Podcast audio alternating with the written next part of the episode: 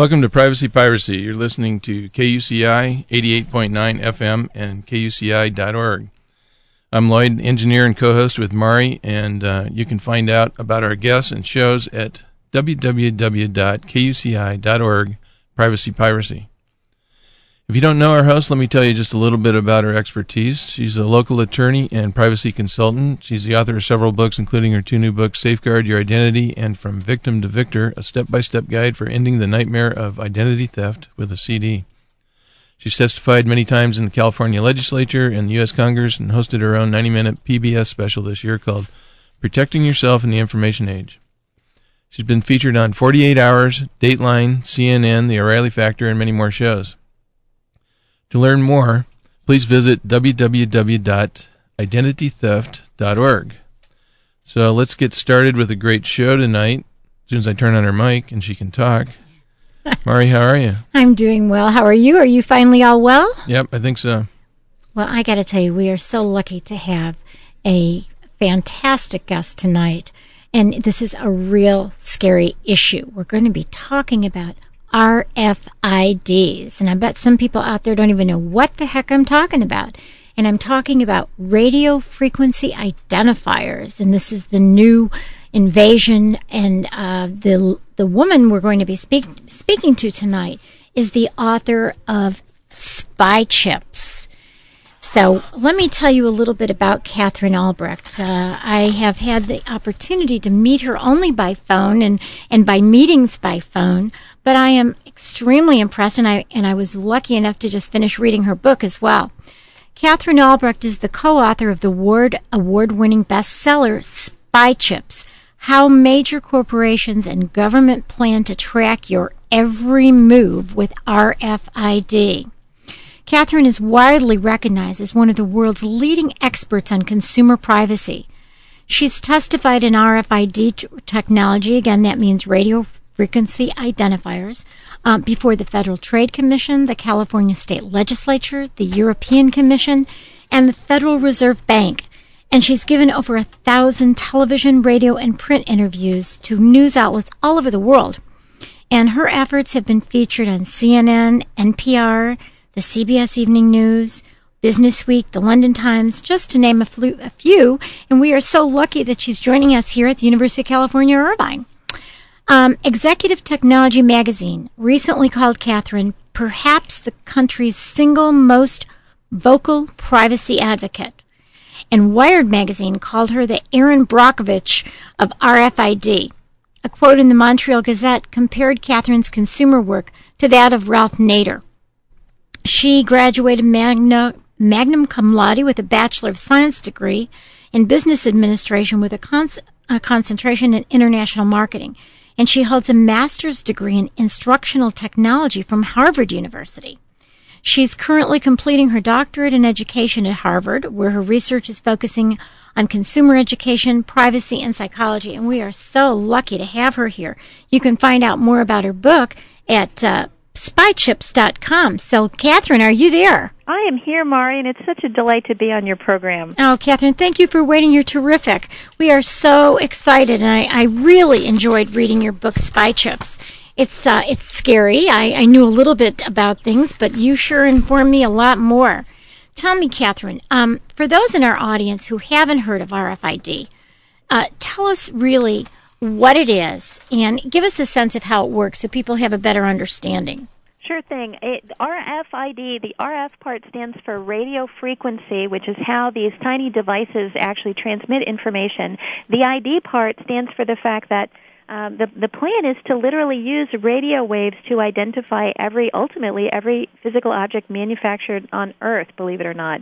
And what this is, it's it's a plan to use tiny microchips hooked up to miniature antennas, and literally to place one on um, virtually every product manufactured in every manufacturing plant on the globe as a replacement to the barcode. And this got started back in 1999. Procter and Gamble and Gillette got together with something called the Uniform Code Council, uh, the UCC, which are the folks who manage the barcode, and they um, teamed up and approached the engineers at MIT and created a, um, basically an industry consortium to find a way to make this technology small enough, efficient enough, and cheap enough that literally you could um, place these onto uh, onto tiny stickers and affix them to items. You could sandwich them between the layers of cardboard. You could sew them into the seams of clothing. You could literally drop one of these tiny tags into the plastic mold as you were molding a bottle or uh, the sole of a shoe or something in a factory, and literally build the plastic around it. And so the idea is that once every object manufactured on Earth has one of these tiny tags in it, reader devices in the environment would send out bursts of electromagnetic energy, sort of invisible radio waves is um, probably the easiest way to think about it. And as you have these reader devices in the environment, any tag that's nearby would pick up the energy from the reader device, that little burst of radio energy. It would be just enough energy to be amplified by the antenna and to cause that little chip to call out with its unique ID number. So in a way, it would be like giving every object on Earth its own social security number and enabling these objects to speak to one another and to speak to reader devices that could be placed in doorways, they could be placed under floor tiles, they could be woven into carpeting. Uh, we've seen examples of them actually used in real stores, placed in shelves. And in fact, in our book Spy Chips, we even talk about one company that has an RFID reader in a picture frame. So literally, you could be standing there admiring a, a, an artwork, and the artwork could be sending invisible pulses of electromagnetic radio energy to you, and anything that you're wearing or carrying whether that's the, the label in your clothing, the um, the tag on a big pen in your purse, the tag on the tennis shoes in your duffel bag, whatever it is, all of those tiny devices embedded in and on the things that you're wearing and carrying would be able to identify themselves and basically do a little information handshake with the picture frame or the doorway or whatever it is. So the, the, the idea here is that things could be trackable any place on the globe at any point through a series of locally located readers the read range on these devices is anywhere from a couple of inches to 15, 20, even 30 feet away. You're not going to be able to read them from satellites, for example, or in some cases even from across a room, but through a series of strategically located readers, which its developers picture having in our medicine cabinets, our refrigerators, the doorways of public buildings, and virtually everywhere else. It would make it possible to identify the last place, for example, your shoe was seen walking through a doorway, and by extension, figure out where you are and what sorts of things you were wearing and carrying when you walked through the doorway. You know, Katherine, this is just Transponder, and you were wondering about the privacy policy of, you know, the highways that were collecting that information with your transponder. And um, and so I was thinking to myself how I get my bill, and they know exactly how long it took me to go from X to Y, right? And um, there's a spy chip in, in the transponder. That's how they build me every month, and that's yeah, how they know where absolutely. I am going. And you know, it's funny how how the government has managed to get us all to carry these um, these these horrible tracking devices in our cars in the form of transponders. Actually, um, in the in the epilogue of Spy Chips, what we're actually talking about is down in um, Houston. We discovered that the Houston toll roads had placed reader devices capable of reading those toll transponders miles away from the toll booths, that they had actually placed them every one to five miles along the road, and that they were using them to single out and track individual cars as a way to monitor the speed of traffic flow. So if you were one of those unlucky people, they'd capture your number coming out of the toll booth and then just sort of watch your entire trip and then use that as a way to update uh, their their traffic logs and internet accessible uh, traffic pattern information. I, I know I I personally would not have one of those in my car, Mari. I, I I find them very disturbing. The idea that as I pass through a toll booth, that government agents would be collecting a record of where I've gone. And in the book, we actually detail um, at least one individual who had their privacy violated by that when one woman had her toll records subpoenaed by uh, her ex-husband's attorney in a custody case and it was basically used against her to show that she had a pattern of working late. Right. And therefore, anybody who was seen going through the toll booth, you know, in, in the evening instead of earlier in, in the afternoon, must be a, a poor parent because she couldn't be on the road and home with her children at the same time. Right. So, right. you know, those records are kept. They are in, in databases, and they're available to be subpoenaed and used against people. We know that uh, in the New York tollway system, that there are literally hundreds of subpoenas um, within the time that they've been keeping records on that, and many of those records are turned over to law enforcement for use against people who have those in their cars. See, that's what's so frustrating. You know, on one hand, you want to use something that's convenient, and it's and it's much more convenient than pulling off the, the tollway and you know paying your your toll and getting back on. So that's one thing. So when you when most people they sign up for the transponder because it's a convenience, and when information is collected for one purpose, it should never be used for another purpose. And well, that's the problem. Say, when when they designed those transponders, it would have been possible to design the technology in such a way that it would not keep individual track of you. I'll give you an example. It it would be possible to simply pay twenty dollars in advance and have twenty dollars worth of anonymous toll passages in, encoded onto the transponder. Right. You, you wouldn't have to get a bill. They wouldn't have to say, "Hey, we saw you there at three fifteen on Friday afternoon, and we saw you coming back the other way at you know five seventeen. They wouldn't have to do any of that. They could literally just deduct from from an anonymous anonymous account that wouldn't even have to be linked to an individual uh, literally deduct each passage until the thing was no longer valid. At exactly. Point, you, you you would say, okay, well, I've been through this number of times. I mean, the, the it's like with the subway, yeah. You know, yeah, the, when so, you get the so, subway, you can buy several passes through, and they don't have to know who it is. Exactly. Absolutely. And what I find so interesting, whenever this this argument that well, it's convenient, we trade our privacy for convenience. The the folks who put these programs together really do have an interest in being able to individually track people. That's the part that's so, you know, that that's so mind-boggling. Right. Like cell phones, you know, the, the the the fact that cell phones can be triangulated and located now, and many of them have a GPS feature. That was all mandated through the E911 system. That the idea being that if you got in trouble and you had to call and you you called in and you called 911 and you needed an emergency response, you may not be able to identify where you are because of course when we're traveling with our cell phones we're often on unfamiliar roads. So instead, so so instead of saying, well, why don't we put a little red button in there when you get in trouble? You can push the red button and activate a location, you know, beacon device. Right. Only use it when you need it. Absolutely. Instead, they built it in so that now our cell phones can be pinpointed and, and located at any time. And of course, law enforcement agents are, are delighted to be able to use that ability to keep tabs on, on citizens. So, you know, that, that it, whenever you're talking about a new technology and you're talking about the trade-off of we give up privacy for convenience, I always say question that. Think think twice because there's probably a way that this we could have gotten the convenience without the privacy invasion, and the fact that we didn't get that version of it, you know, usually raises a, f- a few red flags for me when I'm looking at these technologies. Exactly. I mean, we ha- there's always a least invasive way to do these mm-hmm. things, and and the fact that it's not there, we again, most people are are not privacy conscious. They don't, you know, they're trusting. They they think that if you buy something for one purpose, it won't be used for another. But there really isn't that transparency, and that's the real problem with all these privacy issues. Is there isn't transparency. There isn't a limitation on use and access, and and that's the scariest part. But you're right. I mean, I I think we should do something with regard to these toll roads. Yeah, why shouldn't we be able to buy, you know, like a, a like a you know a prepaid phone card or a, a you know an, an, anonymous transponder. And you know it's it's funny. I know um, I I I call it the privacy tax. and yeah. I pay it frequently. Um, the privacy tax is when I choose not to shop at a at a well, I this isn't a good example at a store with a frequent shopper card.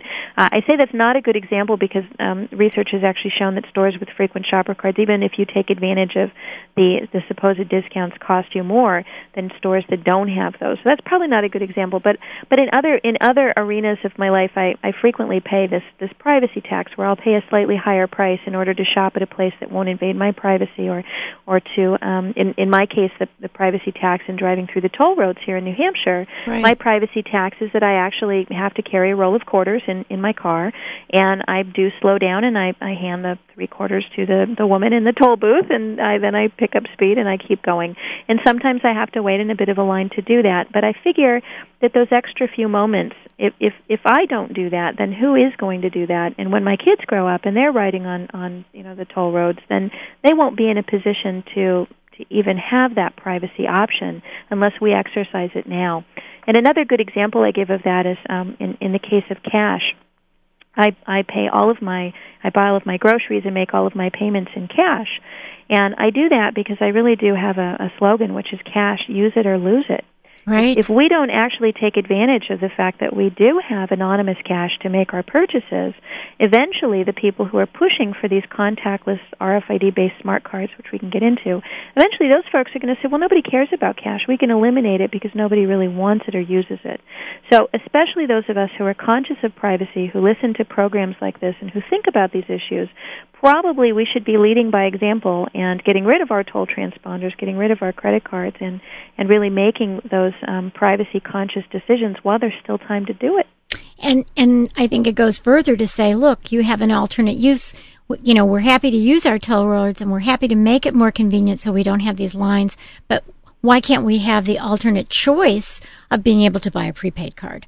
So well, that's, you know, Mari, the, really the, the only reason I'm reluctant to advocate that as a solution, this was a section in our book Spy Chips that I, I think in the final in the final edits didn't make it in there, but there there's a toll road up in Canada where the, the they were eliminating the cash option altogether, and there was an outcry over the the privacy issues associated with that. And they said, well, if you eliminate the cash option altogether, you need to make provide some sort of privacy protection for people traveling on that road. And what they did was they developed a very sophisticated way of doing this where they only photographed certain license plates if there was a problem. They they shielded the camera in a particular way. They made these prepaid toll transponders available to people. And everything went fine for a certain period of time. This actually was the only toll road in all of Canada um, and I believe possibly in all of North America, where it was impossible to drive on the road with cash without a transponder. Huh. And what what happened, and I think this is the ultimate irony. It's why I always say, be careful what options you eliminate, and be careful what who you trust, because ultimately what happened was that that toll road wound up being sold by the by the um, the government of Canada to a private operator whose first official step was to eliminate all of the privacy protections. Oh. And so now here you had a road that, that by custom, you know, people had become accustomed to the fact that you couldn't pay cash on it, and that you know the people who cared about privacy, their options were now gone. So I, you know, I, I'm always reluctant if there's a technical fix, if there's a, a governmental fix, that you know if if all it's going to take is one single directive to wipe out the privacy protection you've carefully put in place, you, you may be putting a noose around your neck that that you you may later regret when when someone pulls the other end of the rope. Yes, Katherine, you're so right, and that that kind of leads us to the RFID legislation that's being introduced in California that we wanted to talk about.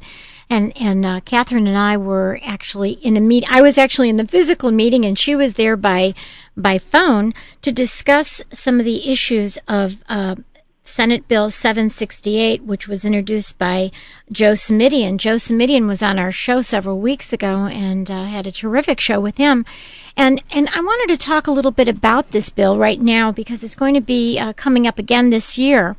And when you're talking about you're reluctant to have certain, uh, you know, fixes with privacy, the, the idea is is we have to have some safeguards built in before the technology is utilized and and you know uh, used at, at on a large basis. Absolutely. And so what happened here with you know with the Real ID Act? Maybe we should talk a little bit about the Real ID Act and what's happening and why uh, is so concerned and about the legislation. So let's take one thing at a time the Real ID Act. Do you want to talk a little bit about that and what sure. it's, actually and, and causing? I would tie the Real ID Act in with passports as well because we've got this whole right. sort of move, uh, and even IBM's recent announcement that it wants to have some international identification standards.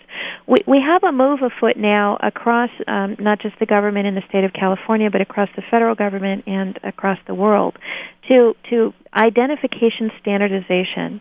And one of the concerns that we have around this whole issue of standardizing identification is, is what forms will those identity documents take? I mean, we, we have a long um, history of, of liberty in this country of sort of reacting very negatively to the idea of jackbooted thugs demanding our papers and, and uh, stopping us at checkpoints. You know, there's, there's definitely this um, sort of American aversion. I think it's a healthy aversion to the idea that, that government authorities would be able to stop us at any point and demand to see documentation from us.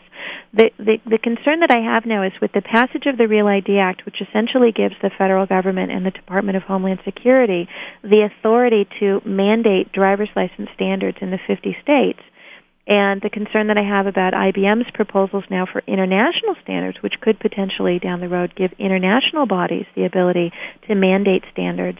And now we see the State Department, along with um, the ICAO, mandating um, uh, conditions for international identification documents like passports. And so all of this is converging to this notion that now the, the, the, government would like to see us carrying identity documents which contain biometrics, which contain um, various uh, readable aspects, machine readable technologies.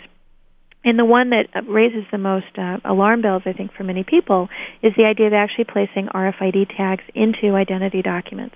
And the reason this is such a terrible idea is because an RFID tag, unlike a barcode, where you have to actually have what's called line of sight, you have to actually take the, the card out of your wallet and hold it up to a reader or hand it to someone if you want them to read the barcode or to scan that mag stripe. You actually have to know, you, you, you would actually be aware of when and where your identification document was being read. With these new proposals in passports, which will be RFID enabled by October 2006, and potentially in driver's licenses with the, the passage of the Real ID Act, what we may see is this remote readable chip being in- incorporated into identity documents so that anyone with the right um, uh, encryption algorithm and the right information about the tag would actually be able to read your passport or your driver's license potentially from a distance. And we already have, even though these things are kind of slated for the future, we already have one example occurring right now with the U.S. Visit Program, which is the um, the INS um, immigration system where visitors on visas to the United States are actually carrying these U.S. Visit documents that can be read from literally 20 or 30 feet away. And th- this means that wherever they travel with these devices on their person, a federal agent armed with you know little more than a, a reader device would be able to point the reader device at the individual and get back identifying information about them, information about their nationality, their date of birth, their their name, and, and other information. So the, the I think that is an example, sort of sets the, the, the stage for some concern about this identity document concept, where you could be innocently walking down the street with an RFID enabled um, driver's license in your wallet or in your purse. And because radio waves don't require line of sight, they can be invisibly transmitting right through your duffel bag or your briefcase or your wallet without your knowledge. And so if someone has the right reader device, they would be able to pick that information up. So the the concern here, obviously, is that it, as the infrastructure goes into place for what we were talking about earlier, the RFID readers in the doorways, in the picture frames, in the in the shelves in the stores, in other places, that eventually all of the reader device uh, infrastructure could converge with government interest in keeping tabs on the citizenry, and we actually could find ourselves living in an Orwellian type nightmare where literally every doorway you walk through would be identifying you and reporting your presence back to marketers, uh, government agents, anyone who could hack into the system, and anyone who could figure out how to skim that information um, that's that's literally traveling through the air via these invisible radio waves. So it's it's quite worrisome. The the, the legislation that um, was was recently introduced there in California, we absolutely support it at our organization Caspian, because what it would do is actually phase it, it would put protections in place for the next three years against the government essentially willy nilly placing RFID tags into identity documents issued to California citizens. So uh, um, things like uh, library cards school ID cards, California driver's licenses. It would essentially assure the public that those RFID tags won't be placed into those identity documents that they're required to carry. And, you know, before we fully understand how the technology could be abused, before they fully worked out all of the security issues associated with it. And we think that's a very good idea because of um, abuses that we've already seen in other arenas in just the last couple of years with RFID, where those abuses have really made it plain, and as we spell out in Spy Chips, our book, those abuses have really made it plain that the people playing around with this technology do not understand the security implications of what they're messing with.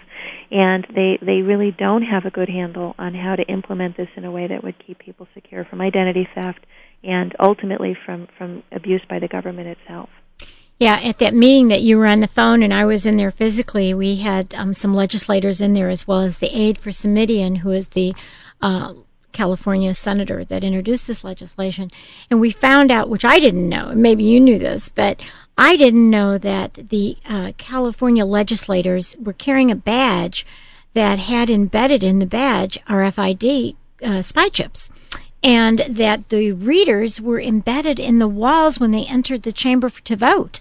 And and the senators did. I don't know if you heard that, but this was uh, maybe you weren't on the phone at the time, but they uh, the legislators announced this, and I said, "Oh my gosh!" So you mean the senators and the uh, assemblymen didn't know that this was going on? This is incredible.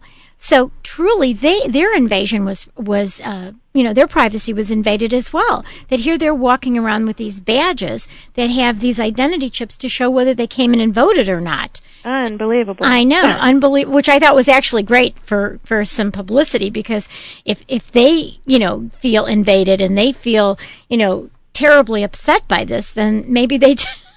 they'd help pass this bill. But you know, I I thought we were the first uh, state to actually pass RFID or at least introduce RFID legislation. But I think you mentioned that in your state of New Hampshire you had a bill. Is that correct? Yeah, there's actually been um, our organization Caspian, which is um, online at spychips.com. We introduced legislation back in 2003, uh, a, sample, a, a piece of sample legislation called the RFID Right to Know Act.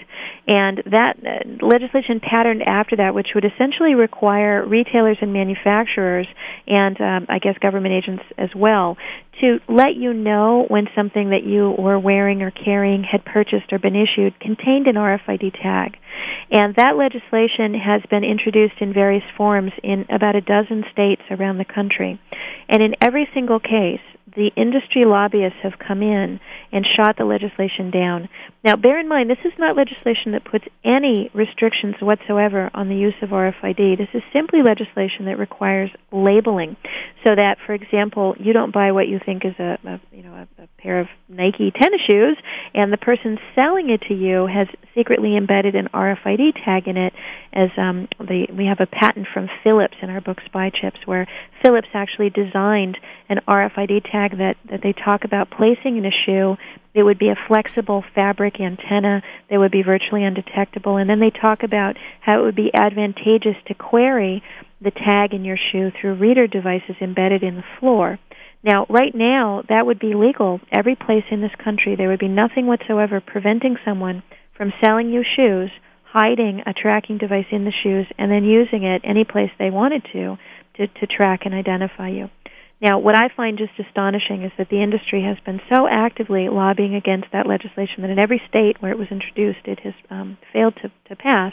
Here in my home state of New Hampshire, where actually it just got out of the Commerce Committee with a unanimous vote in favor of passage, and we adopted some of the language from your work there in California because it's um, it's so it's just so wonderful what you've done there in getting this this moved forward in that we also included some language in the state of New Hampshire bill that uh, would do two additional things. One, it would limit the use of RFID in government issued documents, prohibiting it in much the same way that the legislation in California would do. And then there's a third piece, which would actually make it a crime to implant an RFID tag in a human being without that person's written consent. And that begins to raise a whole other very disturbing specter of, of government use of RFID, and that's the, the human implant version of RFID. Where it's one thing if you've got a tag and an antenna stuck on a, a, box of Kellogg's cereal, it's another thing if you've got one stuck in your shoe or in your driver's license, and it's still yet another if you've got one literally embedded in your flesh. And um, lest this sounds far fetched, and people listening say, "Oh my gosh, you know, when are the black helicopters going to swoop in?" There is a company, Applied Digital Solutions, and the VeriChip Corporation, Vera for Verify, V-E-R-I chip, that have developed a version of RFID encapsulated in glass that can be injected into the flesh. Uh, so far, fewer than 60 people in the United States have actually had one of these devices embedded in them but last year they were approved by the FDA for medical purposes. Right. The idea here being that the, the number encoded in the chip, it would only contain a chip, uh, a unique ID number, it would not contain your name or medical history. But that chip encoded with the unique ID number could be scanned by medical uh, emergency technicians or personnel it would they would then pick up that unique ID number. And in the same way that when you give someone your social security number they can call up a whole record of your entire credit history this unique number would be, enable them to call up your entire medical history. And uh, as as we did research into that after the USDA approved it we found a couple of things. One we found that that device, uh, along with their approval, that the FDA had actually issued a warning letter uh, accompanying their approval saying that the device had some very serious medical hazards associated with it. Hmm. People have talked about this. Um, one of them is electromagnetic hazard. Now, this is interesting because you you think that you know this glass encapsulated thing in your body would be essentially inert, but it's anything but inert. It's actually highly reactive to electromagnetic radio energy in the environment and you know obviously because it picks up and augments and magnifies that energy in order to stimulate its tiny chip to send back its its unique signal. So if you're in an environment where you're subjected to a large dose of electromagnetic uh, radiation like someone sets off an EMP, an electromagnetic pulse weapon in the vicinity, um, there, there's some sort of nuclear event. Um, you know, I guess you'd be in big trouble then anyway. Right. But, um, but but but the other hazard, which is more of a um, one we're much more likely to encounter in our regular lives, is an MRI machine. And when the, the, the FDA specifically said that these implants are incompatible with MRI scans, and the reason for that is twofold the MRI machine is such a powerful electromagnet that people have been killed when literally oxygen tanks have flown across the room into the MRI machine when it's flipped on. Wow. Um, technicians working in there have to remove all zippers and all metal uh, earrings and other objects from, from their person and from the room completely because the magnet is so powerful. Well, the VeriChip's internal core is actually a ferrous or iron based core. so huh. if you imagine you flip on an MRI machine and you've got this iron-based thing in your body, it's going to want to move towards that magnet, um, potentially tunneling through the flesh.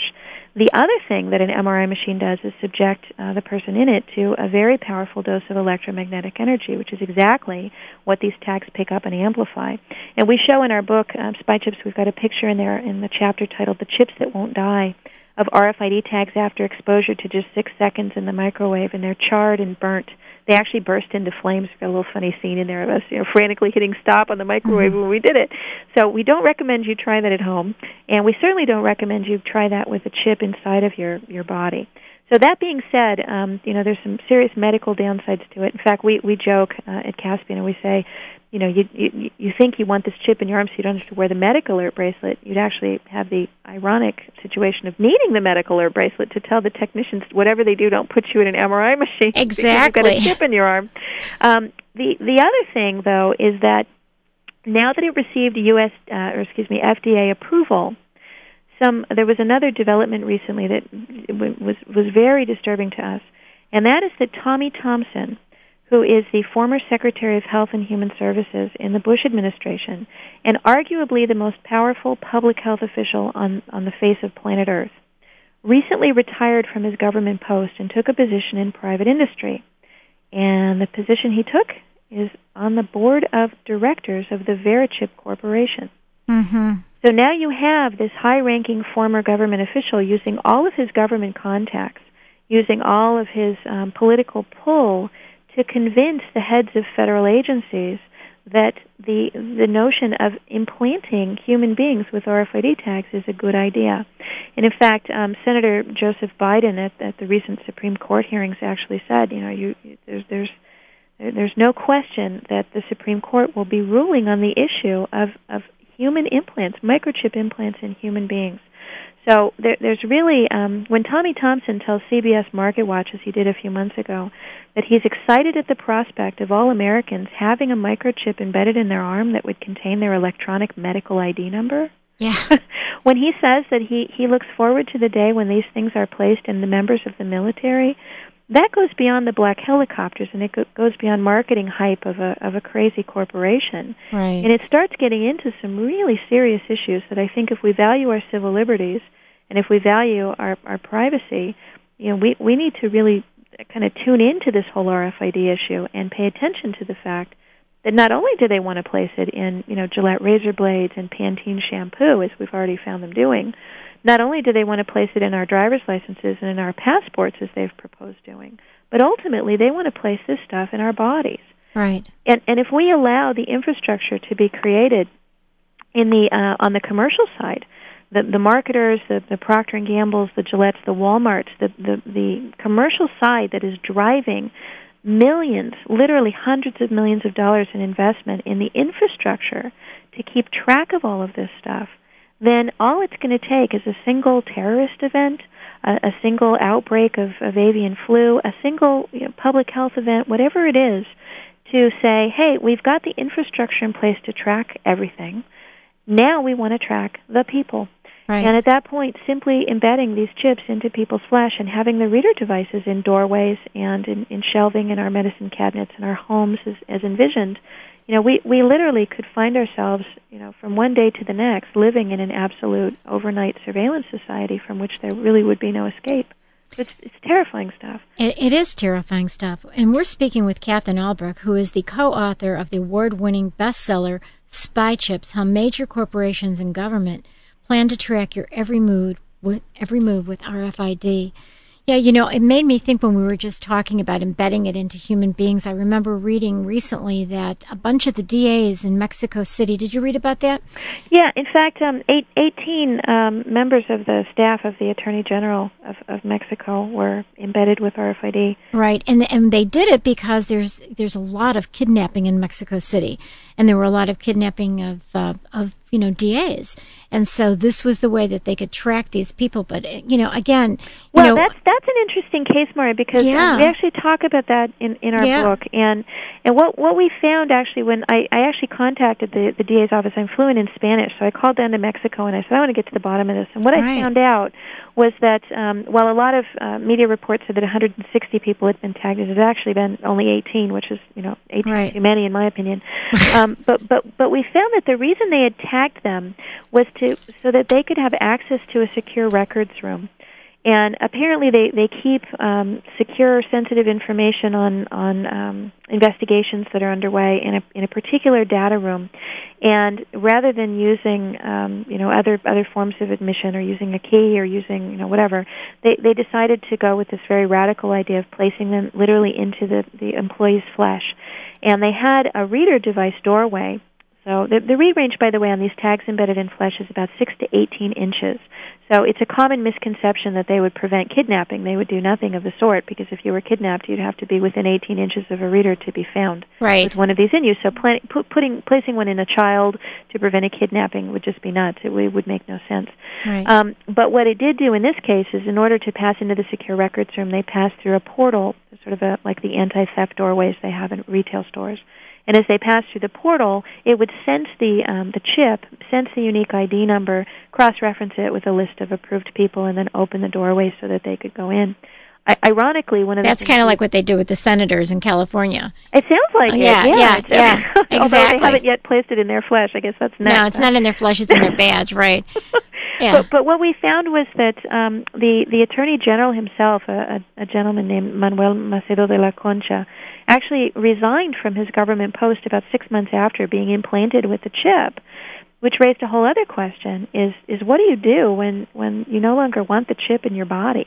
You, you've actually had this thing injected into you, and and by the way, the the place they place these is between the elbow and the shoulder in the um, the skin of the upper arm, just just under the um, the surface layer of the skin. So, you know, the question is how do you, how do you get this out again? And it actually would require that a surgeon, you know, put you under uh, local local anesthetic and literally, you know, make an incision and cut you to to get the thing back out again. And uh, you know, which raises its its own set of questions. In fact, in the book, when when we ask that question, we we jump into a patent by a California company called Persephone Inc where they actually patented a way to embed the chip deep into the internal organs of the body as a way to ensure that any effort to remove it would result in the individual's death. And they talk about using that in um, potentially even in runaways. I thought this was awful. yeah. Um, you know, teenage runaways would be unable to remove the chip from inside of their internal organs. Um, you know, because they they would literally you know be killed or kill themselves if they tried to remove it. So that just gave us the chills. I know it's were one thing. Yeah, it's one thing to you know uh, put a chip in your dog like we've done, you know, which is a dog, and it's a different kind of a thing. It's but it's entirely different putting it in your child, or you know, in in a human being. I mean, Well, or, yeah, or in an employee as a condition of employment. Presumably, the people in Mexico um, would have, at, at a minimum, they would have lost access to the secure records room and probably had to be reassigned. Um, we we tried to get to the bottom of that, but they they, they couldn't tell us. But you know, the the thing that that we do in our book, Spy Chips, that I think makes this um, uh, the, that has made the book such a such a powerful um, source of information is we actually went into the U.S. Patent and Trademark Office and we looked at what what companies had in mind for this. And you know, one way you can find out how companies are thinking and where they're placing their research and development efforts is you look at the patents that they've filed. And I'll tell you, the one that made the hair stand up on the back of our necks was one filed by IBM. And they literally patented something called a person tracking unit. And their plan is to d- develop person tracking units, which are RFID reader devices seamlessly um, embedded into the environment, whose sole purpose is to query the RFID tags on us as we walk past. And these would be the RFID tags in our belongings. In our, um, we have a picture in the book of a Calvin Klein clothing label right. where uh, we saw these at a trade show last year, where they had literally, you know, it's a, it's a fabric label you could sew into the back of a shirt or a sweater. When you when you pulled it off and you looked at the back, you saw something a little funny. But when you peeled it open, you actually saw that they had placed an RFID tag and an antenna inside of the clothing label. So you could be walking down the street wearing this. As I said earlier, there's no law anywhere in the country that would require them to even tell you they had placed it there. And every doorway you walk through equipped with a reader device could scan that, that information. And IBM envisions taking advantage of that potential, taking advantage of the RFID tags in our clothing and our shoes and our backpacks and the big pen and the chapstick and my purse and everything else, linking them up with the point of sale purchase records. Um, and this is something we haven't mentioned, but each individual item would have its own unique ID number. So unlike today, where if you have a can of Coke, Mari, there in California, and I've got one here in New Hampshire, the the barcode numbers would be the same on those cans of Coke. Right. In this future world, if you bought a six pack of Coke, each of the individual six cans would have a unique ID number. So literally every pair of socks, every light bulb, every razor blade would have a unique serial number. And when you bought those items and, and paid with a credit card or an ATM card or presented a frequent shopper card, they could literally capture that unique ID number and register it in a database to you. So later on, I guess if they found the can of Coke by the side of the road, they could scan it and say, "Hey, wait a minute, that's that can of Coke that Katherine Albrecht, you know, the author of that new book Spy Chip, she she bought that at the Walmart last week. You know, let's call the litter police and send her a ticket." Um, you know, you Right, right. scan those unique ID numbers. Well, IBM's person tracking unit takes advantage of this concept of scanning unique ID numbers and linking them to individuals. And they literally talk about hiding these person tracking units. Get this in sports arenas, in shopping malls, in libraries, in Ah. museums, in theaters. They even talk about hiding these person tracking units in elevators and public restrooms. Oh my gosh. So you're literally walking into the bathroom, and the bathroom is scanning you and look at cross-referencing you in a database, making a log of when you passed through there, how long you spent in the stall, whether or not you washed your hands. Oh my We, gosh. we, we've even found a, um, an RFID tag embedded in a soap dispenser that can identify the person standing in front of it and determine whether they wash their hands or not. And and the, the problem with this stuff, it's invisible. And according to IBM, Philips, uh, Intel, Accenture, all the big companies we've looked into, their plans are for the reader devices to track this stuff to be absolutely ubiquitous. They want them everywhere. They want literally a network of these things seamlessly across the globe, keeping track of everything all the time. And so And there the is federal big government money. mandates that you have one in your driver's license, and Right. IBM's got a person tracking unit, you're a sitting duck. Right. And there's a ton of money in this too. And millions, so when you hundreds of millions, they, Uh, they're yeah. predicting billions, billions within the next couple of years. You know, Katherine, you and I have been corresponding by email about, you know, these issues, and I've been sending you articles and I've been reading and you've been sending me articles that uh, that that you've seen as well and there is a tremendous amount of fear of your book Oh boy, you know what I mean? I mean, not not by just consumers. I mean, fear by these companies and industry that you're going to cause some problem because you're revealing a lot of this. And uh, that's that's a real huge issue. Is they're telling they're basically trying to say that you and people like you know Senator Simitian are really against any kind of technology that's going to help you know the government and going to help all these companies. But that really isn't the case, is it? Well, you know what's so crazy about this is that in all of the the firestorm of criticism around this issue, no one on the pro RFID side has addressed the very real uh, things that we raise in our book. The fact that this technology has been hidden, uh, we we found that this this the, the future store, which is IBM and Nestle and Procter and Gamble and Gillette, all these companies got together and they have this this big retail show place in Rheinberg, Germany. And I went over and toured the store. I've got a story about this in in, in Spy Chips where you know, I talk about how I, I was over there and we discovered inadvertently that they had hidden an RFID tag in the frequent shopper cards issued to 10,000 shoppers. And who knows how they were using that, but they could have used it, it, you know, outside the store. They could have used that anywhere to track these people from five feet away as they walk through doorways right through their wallets. So right there, you've got an example that clearly they have an interest in hiding this stuff. We've got the patents talking about hiding this into, um, you know, people's clothing. We've got Procter and Gamble talking about wanting to have a reader device in your refrigerator hooked up to the internet that they would, you know, basically convince you to have so that you wouldn't have to make a shopping list. The store would automatically know when you ran out of orange juice, I guess, and have it waiting for you on your next trip. But but then they talk about the reason they really want it, which is when you drink the last Coke, the the television that your cable TV company would know and would then run an ad for a competing product like Pepsi because they know you're thirsty and you're going to be in the market for a cola. So, you know, all of these very detailed plans in the company's own words are, are, are essentially what we lay out in Spy Chips. We went through, my co-author Liz McIntyre and I went through literally 30,000 documents by the time we compiled the information in Spy Chips. We've got several hundred footnotes in there. Um, that being said, she always tells me to, to point out to people that it's, if you say footnotes, they're going to think it's a heavy, boring. No, read. no, no, it's Um, not boring at all. I always point out that um, it has a mention of Elvis. It's got a talking plant, and she tells me to tell everybody it has two mentions of whipped cream. exactly. so it's a it's a lively read, but it really does raise this this very serious concern about companies who have invested a lot of money and research and R and D time in Yeah. developing extraordinarily sophisticated ways to use the infrastructure to tag, literally tag and track us. I mean, that's absolutely what they want to do. They mince no words about wanting to do it, um, and, until, of course, you you put it in a book and you publish it. Right, right, right, right. Then they want to deny it all. So, Well, it Um, just reminded me, and you had mentioned in your book about Minority Report, and I remember when I when I saw that movie, because that's exactly what was happening. Is that you know they could recognize him by his eyes, they could you know they could read his his eyes, they could read everything. You know, anywhere he he goes, he's being tracked.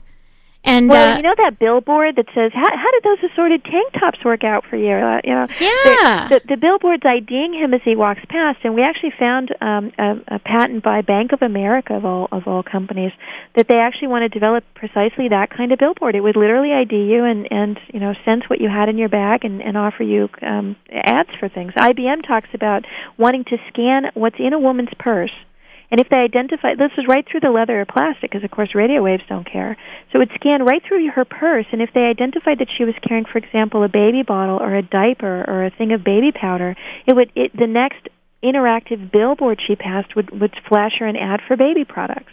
So they've got this vision of this world where we would be spammed. I mean, not just through our email and through the junk mail and our catalogs in our mailbox, but literally as we just walk around in, in public, we would be constantly spammed by these companies who've rifled through our personal belongings and used them to, to target us with marketing messages that, frankly, I think very few people are going to want to be exposed to. I know it's it's incredible, and you know we, we thought about uh, the. Um, you know, is it is it okay to chip the dead? Like we're thinking about what's what's happened recently with the victims of of Katrina and the hurricane. What do you think about chipping the dead people? To, to, to- You know, we actually um, uh, that, that it's interesting you should raise that issue because there are a lot of people with very deep philosophical um, arguments against being chipped with RFID, and one of the one of the groups that comes up frequently when you talk about this is, is Christians who have a concern about being numbered and, and marked. And uh, you know people people raise the specter of the mark of the beast or the idea that there would be a number or a mark in your hand or your forehead required to buy or sell. And there's actually a version of this VeriChip implant called the VeriPay they just gave it a fancy name. It's the same exact thing. But the idea is that um, now instead of using that unique ID number to link up with a, um, a medical record you would link it up with your your financial account. So by scanning your unique ID number, you would transmit your credit card number, your bank account, you know, make a deduction from your bank account. And for many Christians, this raises an alarm bell of this notion that, uh, you know, says in the last book of the Bible, that there will be a time when people won't be able to buy or sell unless they have this this mark of the beast, this number associated somehow with their hand or their forehead that they would be required to use to buy or sell in, in the end the end of time. And so when when you talk about implanting people with RFID, you actually raise um, you know you don't have to be a Christian I think to find the idea of, of a chip implant in the flesh extraordinarily disturbing, um, civil liberties, privacy, and everything else. But when when you start talking about chipping the dead, many people I think would view that as a, a sort of a desecration of of you know someone's body. I mean I know for me I certainly don't want a chip in me ever, um, you know, for a whole number of, right. of vast philosophical reasons. And the idea that someone without my permission would actually do that to me when I was dead, reduce me to a numbered piece of inventory in the, you know, in the morgue inventory system, and you know, scan me like a like a piece of meat or a, or a piece of inventory is just mortifying. And then the idea that I would actually go you know, to my grave, eternally linked up with this creepy microchip in my body is just is just absolutely makes my skin crawl. Yeah. And and you know what it is? This company, Verich, the VeriChip Corporation, because they've only gotten 60 people to take these chips, they're doing everything they can think of to find markets for their product. And so what you'll find them doing is swooping in like vultures in, in cases like the aftermath of, of Hurricane Katrina and swooping in and, and offering to, to donate, quote unquote, you know, these systems, which they donate them for 200 bucks a pop. This is the exact same technology that they place in dogs and cats for 30, 40 bucks. So they're getting a tax write-off for a $200 donation. They're getting tons of media coverage for doing it, and it just you know it further promotes their their whole business concept.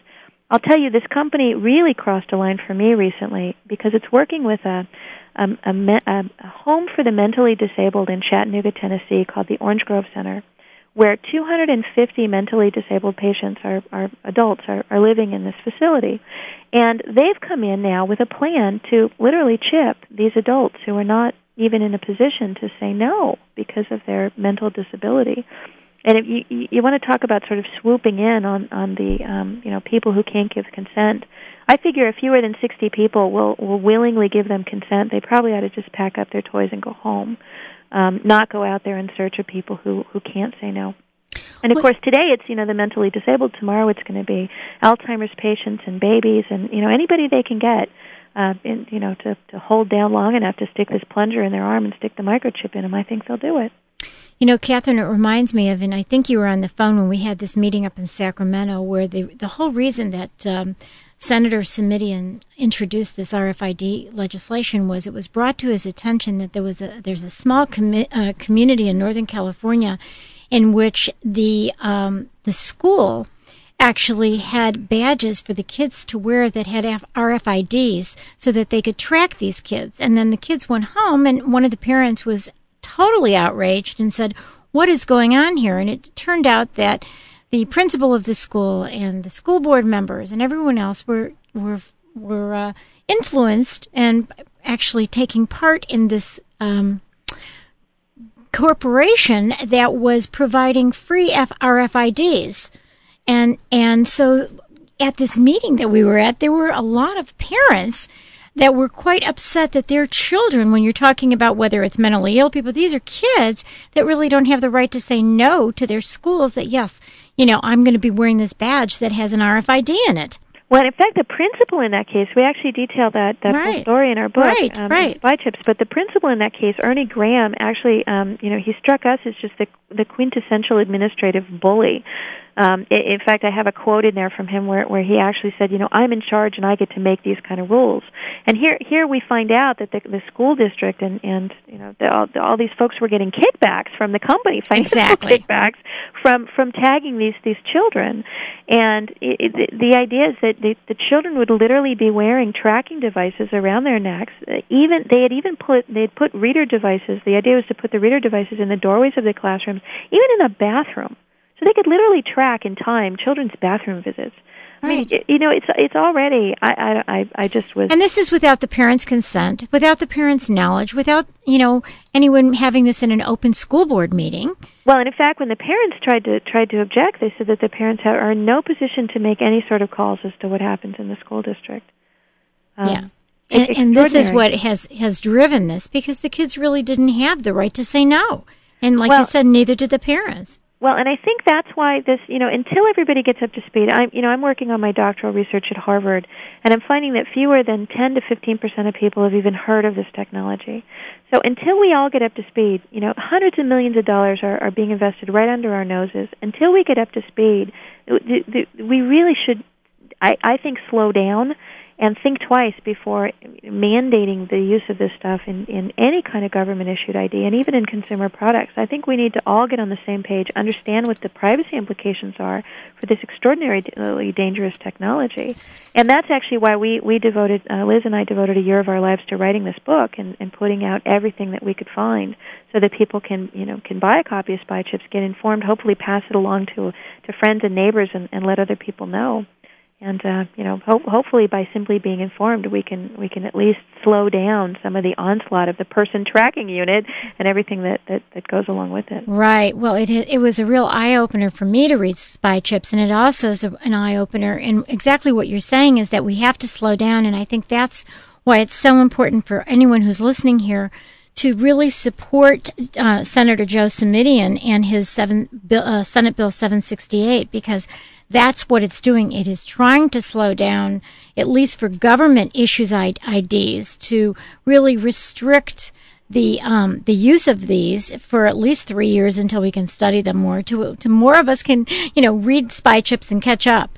well and it's so important if you if anybody who's hearing this interview you know call your state lawmakers and tell them that you absolutely support legislation that that that, that would restrict the use of RFID by the government I, Right. this bill specifically, and you know, just just generally, buy them a copy of Spy Chips, ma- ma- mail it. We have a lot of people who've done that throughout the country. Actually, bought a copy and sent it to their lawmakers, and been amazed at you know the response that they got. I had no idea. Right. It's typically the response from people when they've read Right. it.